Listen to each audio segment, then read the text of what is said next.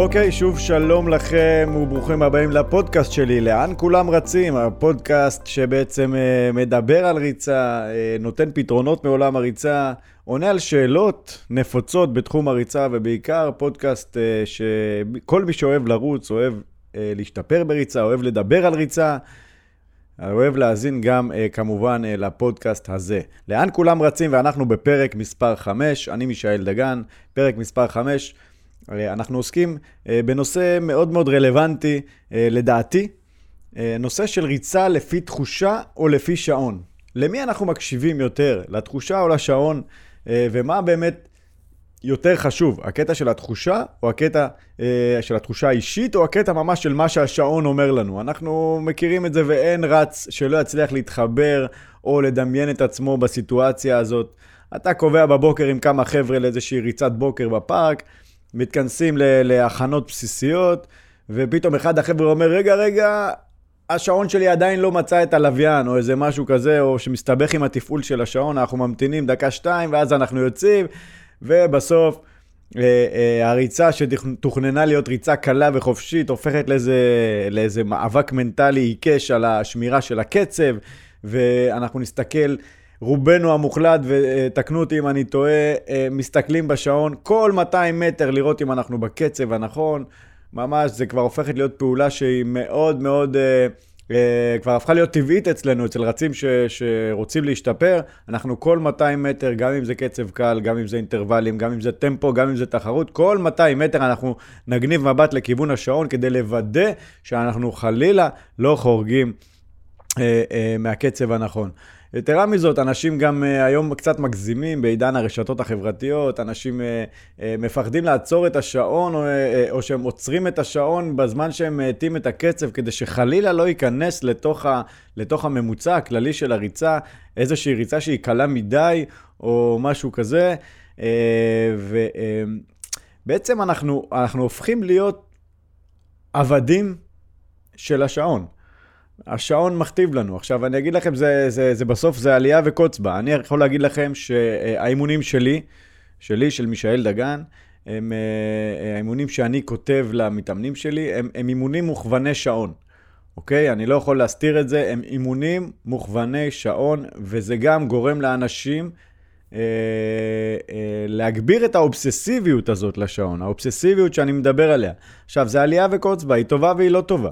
אה, כאשר אני אה, אובססיבי לגבי השעון שלי, אז אני uh, בעצם מבצע את האימונים בצורה מדויקת כמו שנכתבו לי. Uh, אני יודע בדיוק uh, באיזה קצב אני רץ בכל רגע נתון של הריצה, מצד אחד. מצד שני, אני מאבד את התחושה שלי בריצה. אני לא יודע uh, אף פעם להגיד אם היה לי אימון טוב או לא טוב ואיך הרגשתי. הש... היכולת, התחושה שלי הולכת ונהיית כהה יותר. אה, ואני בסוף תלוי בשעון בצורה כזאת, לרע ולטוב. אם השעון פתאום יראה לי קצב אחר ואני לא עומד בו, גם ברמה המנטלית, אני אשבר. אם אני עכשיו רץ מרתון, אה, וראיתי שקילומטר אחד במהלך המר, הייתי אמור לרוץ את המרתון על קצב של 5 דקות לקילומטר, או 4.30 לקילומטר, ופתאום ראיתי שקילומטר אחד הייתי בקצב של 4.40, כי ככה יצא. אני מסתכל בשעון ורואה 4.40 ועוד קילומטר אחד כזה, ויכול גם להיות שאם אני בקילומטרים הקשים של המרתון, אני גם נשבר מנטלית, כי אני לא עומד בדרישות של עצמי, בדרישות של השעון ממני, אה, וכן הלאה. אני בעצם קצת מאבד את השליטה בקטע הזה. אני חייב להגיד שגם אני, כמו שאמרתי, אני מזין את האובססיביות הזאת, מזין בזין, אוקיי? מזין את האובססיביות הזאת אה, אצל המתאמנים שלי. אני רוצה שהם יהיו אובססיביים לשעון. מצד שני, אני רוצה שהם ילמדו על עצמם באיזה יום הם נמצאים. באיזה יום מבחינתם, ביום טוב, ביום פחות טוב. אה, אה, ולמה אני אומר שזה לשני הצדדים? סתם, אני אספר לכם איזשהו סיפור. לפני, אה, וואו, אה, כמעט 15 שנה, אה, יצא לי לישון לילה לפני איזה מרוץ בדרום. יצא לי לישון לילה באיזה, באיזה צימר, באיזה אכסניה שם, ובחדר לידי היה בחור, לא יודע אם אתם מכירים, ואם שמעתם את השם, קוראים לו ציון נגר. מי שלא שמע את השם, שיעשה עכשיו גוגל. ציון נגר, אה, אה, אחד הרצים המיתולוגיים אה, במדינת ישראל, אה, אגדת ריצה ישראלית, הוא מראשוני הרצים אה, אה, בארץ. אני, כשהתחלתי לרוץ, אה, בזמנו הייתי מסתכל על הציון נגר הזה ואומר, הלוואי ואני אגיע למקום הזה, הוא היה בשבילי איזו אגדה ש- ש- שאולי אפילו לא קיימת. פנומן בכל קנה מידה ביחס לגיל שלו. אני מדבר איתכם, בן אדם יליד 1950, שעד לפני עשר שנים הוא היה מעמיד תוצאות uh, מרתון של מתחת לשלוש שעות, חצאי מרתונים של מתחת לש... לשעה עשרים. ומרוצי עשרה קילומטר ב-37 דקות. עכשיו, לא רק זה, הוא גם היה עושה לפעמים שניים או שלושה מרוצים בסוף שבוע אחד. הוא היה הולך, עושה עשרה קילומטר ביום שישי, עוד עשרה קילומטר ביום שבת, אה, ו- ו- וביום שבת בערב עוד איזשהו אה, אה, ריצת טמפו אינטרוולים או משהו כזה. רץ מאוד מאוד מאוד מוכשר, עם יכולת אירובית מדהימה, בטח לגילו, לדעתי היום הוא כבר אה, נושק לגילאי ה-70 וקצת, משהו כזה. אה, בעצם אמרתי, הוא יליד 1950, אז אה, הוא בעצם 72 היום, היום אני כבר לא רואה אותו בעולם הריצה. אבל פגשתי את ציון נגר, חברים, פגשתי את ציון נגר לילה לפני מרוץ באיזשהו מקום בדרום, יצאתי החוצה עם הכוס תה שלי ככה לפני שאני הולך לישון. אה, לאיזה שולחן פיקניק כזה בחוץ, ו, אה, והוא גם ישב שם והסתכל אה, על השמיים, אני יודע, על הכוכבים, לא יודע מה הוא עשה שם באותו רגע. ואמרתי, וואו, ציון נגר נמצא פה לידי, אני חייב, בתור אחד שאוהב ריצה ופריק של הדבר, אני חייב לשאול אותו כמה שאלות ולהבין את התופעה של הבן אדם הזה. ואמרתי לו, תגיד לי, ציון, עכשיו, שתבינו, מדובר אה, אה, לפני העידן של, ה, אה, של ה-GPSים, וזה ממש התחיל להיכנס רק. הפולרים אז הביאו אה, איזושהי אה, פונקציה כזאת של אה, לרוץ עם GPS, וזה היה ממש בחיתולים. אבל מי שמאוד מאוד אהב ריצה ברמה הזאת, היה חייב להיות כבר עם שעוני קצב, GPS, דופק ודברים מהסוג הזה. ושאלתי את ציון, תגיד לי, איך אתה מתאמן? איך אתה... איך אתה מתאמן ומגיע לתוצאות האלה? והסתכלתי על השעון שלו, ואני רואה שיש לו שעון קסיו, פשוט כזה, של הבר מצווה, אה, אה, שנותן סטופר הכי פשוט בעולם, ואני אומר לו, תגיד לי, עם השעון הזה, אם זה השעון שאתה מתאמן, איך אתה מגיע לתוצאות האלה אה, עם השעון הזה? והוא אומר לי משפט אחד שנחרט בזיכרוני עד היום. הוא אומר לי, אני מתאמן בשלושה קצבים, תדמיינו אותי אומר את זה במבטא תימני חזק של ציון נגר. אני מתאמן בשלושה קצבים. יש לי קצב קל, בינוני, קשה. שלושה קצבים. קל, בינוני, קשה. והוא מסביר לי, אני עולה על הכביש, נוסע, אה, אה, רץ על הכביש ביבנה, מיבנה לכיוון ראשון, אני עושה קצב קל. אחר כך יש לי 30 דקות בקצב בינוני, אני עובר לקצב הבא, וכן הלאה וכן הלאה. וככה הוא מתאמן לאורך שנים. קצב קל, בינוני, קשה. ואני אומר לו, אבל איך אתה יודע אם אתה בקצב הנכון לאימון? הוא אומר לי, אני מרגיש. אני יודע להרגיש. ושאלתי אותו, אבל תגיד, עם יכולות כמו שלך, עם יכולות כמו שלך, ציון, למה לא הלכת לאיזשהו מאמן, אתלטיקה, אה, או מישהו שיכול להוציא ממך הרבה יותר ויעשה לך אימונים מדויקים, ואתה יכול להוציא מעצמך הרבה יותר? אז הוא סיפר לי שהוא במשך שנה שלמה אה, אה, התאמן אצל אחד המאמני האתלטיקה הגדולים בישראל שהיו בזמנו, אה, רפי וישניצר. אה, אה, הוא אמר לי שיום, פעם בשבוע או פעמיים בשבוע הוא היה נוסע לווינגייט והיה מתאמן לפי תוכנית מסודרת, עם אינטרוולים, עם קצבים מדויקים. איך הוא אומר לי במילים האלה, במבטא תימני? קרעתי את התחת, אומר לי. והוא מסביר לי עד כמה זה היה קשה השנה הזאת, ועד כמה הוא עבד קשה, והמאמן שם עומד עם הסטופר ומודד כל סיבוב שהם עושים באיצטדיון האתלטיקה, ועוד 400 ועוד 400, והוא אומר לי, אני קראתי את התחת, היה לי מאוד מאוד מאוד קשה, ומה, תשמע מה הוא אומר לי? הוא אומר לי, ותשמע, התוצאות שלי רק ירדו בשנה הזאת. התוצאות שלי, בגלל שלא למדתי להרגיש את הריצה והייתי רץ כמו רובוט, כל התוצאות שלי ירדו בשנה הזאת. עכשיו, בסדר, אני לוקח את הסיפור הזה כסיפור מגניב, כסיפור נחמד.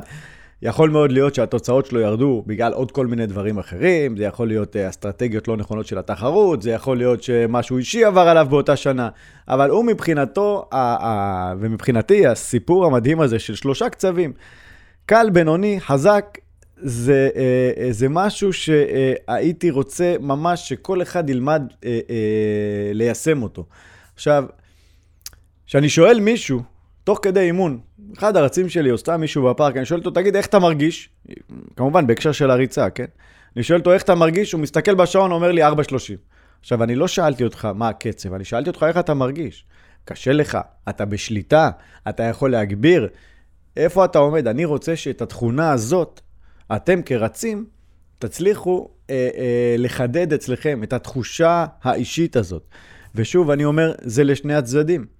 אם אני עכשיו אה, אה, באיזשהו אימון אינטרוולים, ואני ביום טוב שלי, ואני ביום טוב, אני מאפשר את זה לרצים שלי, שביום טוב, באימון אינטרוולים, הם ילכו עוד 5, עוד 10 שניות קדימה. אבל אם אני כל כך נעול על השעון שלי, אני לא ארשה לעצמי ללכת עוד 5-10 שניות קדימה, ויכול להיות שהשתפרתי מאוד בקצב. וחבל שאני לא אבצע אימון אינטרוולים על קצב הרבה יותר גבוה, או איזשהו אימון מהירות, או בתחרות. הרבה אנשים אומרים לי, רצו עשרה קילומטר, שיא אישי, 42 דקות. עכשיו, אני, והוא אומר לי, הרגשתי טוב, הרגשתי נוח. אני אומר לו, אם הרגשת נוח, אז למה לא הגברת בקילומטר השביעי, שמיני, עשירי? למה לא הגברת? אז הוא אומר לי, כי הלכתי לפי התוכנית של מה שכתוב בשעון. עכשיו, אני רוצה שביום הטוב שלכם אתם תצליחו להגביר את הקצב לפי התחושה, ולדעת שאתם עדיין בשליטה, כמובן, ולא מגזימים. אה, אה, מצד שני, אני רוצה שבימים הפחות טובים שלכם, אה, בימים ש, שבהם אתם יותר מתקשים, אה, חוזרים מאיזושהי פציעה, או אה, ביום לא טוב מבחינה מנטלית, או לא ישנתם טוב בלילה, או לא אכלתם טוב מספיק ביום שלפני, אני רוצה שגם בימים כאלה אתם תדעו להרגיש לבד, לא להיות מכורים לשעון, בגלל שכתוב לרוץ ריצה קלה על 6 דקות לקילומטר, אתם לא חייבים לרוץ על 6 דקות לקילומטר. אני רוצה שאתם תלמדו מה זה קל אצלכם ברמה התחושתית, וזה uh, המסר הגדול שאני uh, uh, רוצה להעביר. עכשיו, אני רוצה להדגיש, איך עושים דברים כאלה? פשוט מאוד צריך לנסות. אני uh, פעם בכמה זמן עושה, איזה הפתעה, עושה איזושהי הפתעה למתאמנים שלי. אני אומר להם, אוקיי, חברים, בוקר טוב. כל השעונים לפה, לוקח כובע, ושם בפנים, או סל, ושם בפנים את כל השעונים של כולם, ומבקש מהם לרוץ את האימון הנוכחי ללא שעון. אני אגיד להם, אין בעיה, אתם רוצים, אה, האינטרוולים, לצורך העניין, האימון הוא אה, אה, שלוש דקות, עם דקה מנוחה. בסדר, אימון אינטרוולים קלאסי כפול חמש חזרות. אני אשרוק, יש לי משרוקית, אני אשרוק כל שלוש דקות, וכשמסתיימת המנוחה גם אני שורק. אתם פשוט תרוצו. אבל רגע, על כמה לרוץ? איך לרוץ? מה זה לפי תחושה? אני מרעיד להם את אמות הסיפים, מה שנקרא, ואני אומר לכם שזה מלחמה. הרבה אנשים אומרים לי, עזוב, עזוב, אל תיקח לי את השעון, אני משאיר אותו על היד, אבל אני מבטיח לך שאני לא מסתכל. אני מבטיח לך שאני לא מסתכל בשעון. ושואל, זה רק, זה רק בשביל שיהיה לי אחר כך תיעוד, אני חייב לדעת על כמה רצתי וכולי. ואני אומר, תקשיב, אתה מאבד את המשמעות של האימון. המשמעות של האימון כרגע היא ללמד אותך להרגיש מה מצבך.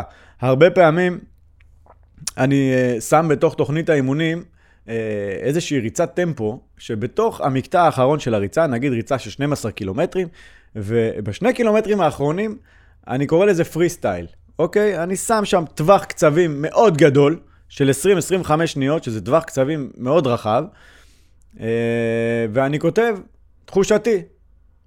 עכשיו, אנשים שואלים אותי יום לפני, תגיד, מה לעשות? כתבת תחושתי, מה זה תחושתי? לא כתבת לי כמה לרוץ, איך אני... חייבים לתת לגוף להתרגל לזה. אני רוצה שאתה תדע ללחוץ על הדוושה כשאתה יכול, ואתה תדע מתי אתה יכול, ואני רוצה גם שאתה תדע להוריד קצב כשאתה פחות יכול. אז תזכרו את השיעור הזה בנושא אה, אה, תחושה ותחושה, אה, או תחושה ושעון, שעון ותחושה. תנסו את העניינים האלה. לא צריך כל הזמן. אפשר מדי פעם לאתגר את עצמכם, אפשר לכוון את השעון. אה, היום אה, השעונים מאוד חכמים, אפשר לקייל אותו בצורה כזאת שלא רואים את הקצב כל הזמן על המסך, אלא רואים רק את הזמן. תנסו לעשות אימון אחד כזה, תנסו לעשות אימון אחד כזה, בלי התראות של כל קילומטר, הוא אומר לך באיזה קצב אתה. ותסתכלו על זה אחר כך. אה, אני אומר לכם שאתם תראו דברים מדהימים, אתם פתאום תראו שאתם כן מצליחים להגביר את הקצב שפעם הייתם אה, חסומים לגביו אה, מצד אחד, מצד שני אתם כן תדעו להאט את הקצב, תעשו כמה ניסיונות כאלה של ריצה ללא שעון, או עם שעון אבל בלי התייחסות לנתונים, אלא לנתונים מאוד מאוד כלליים.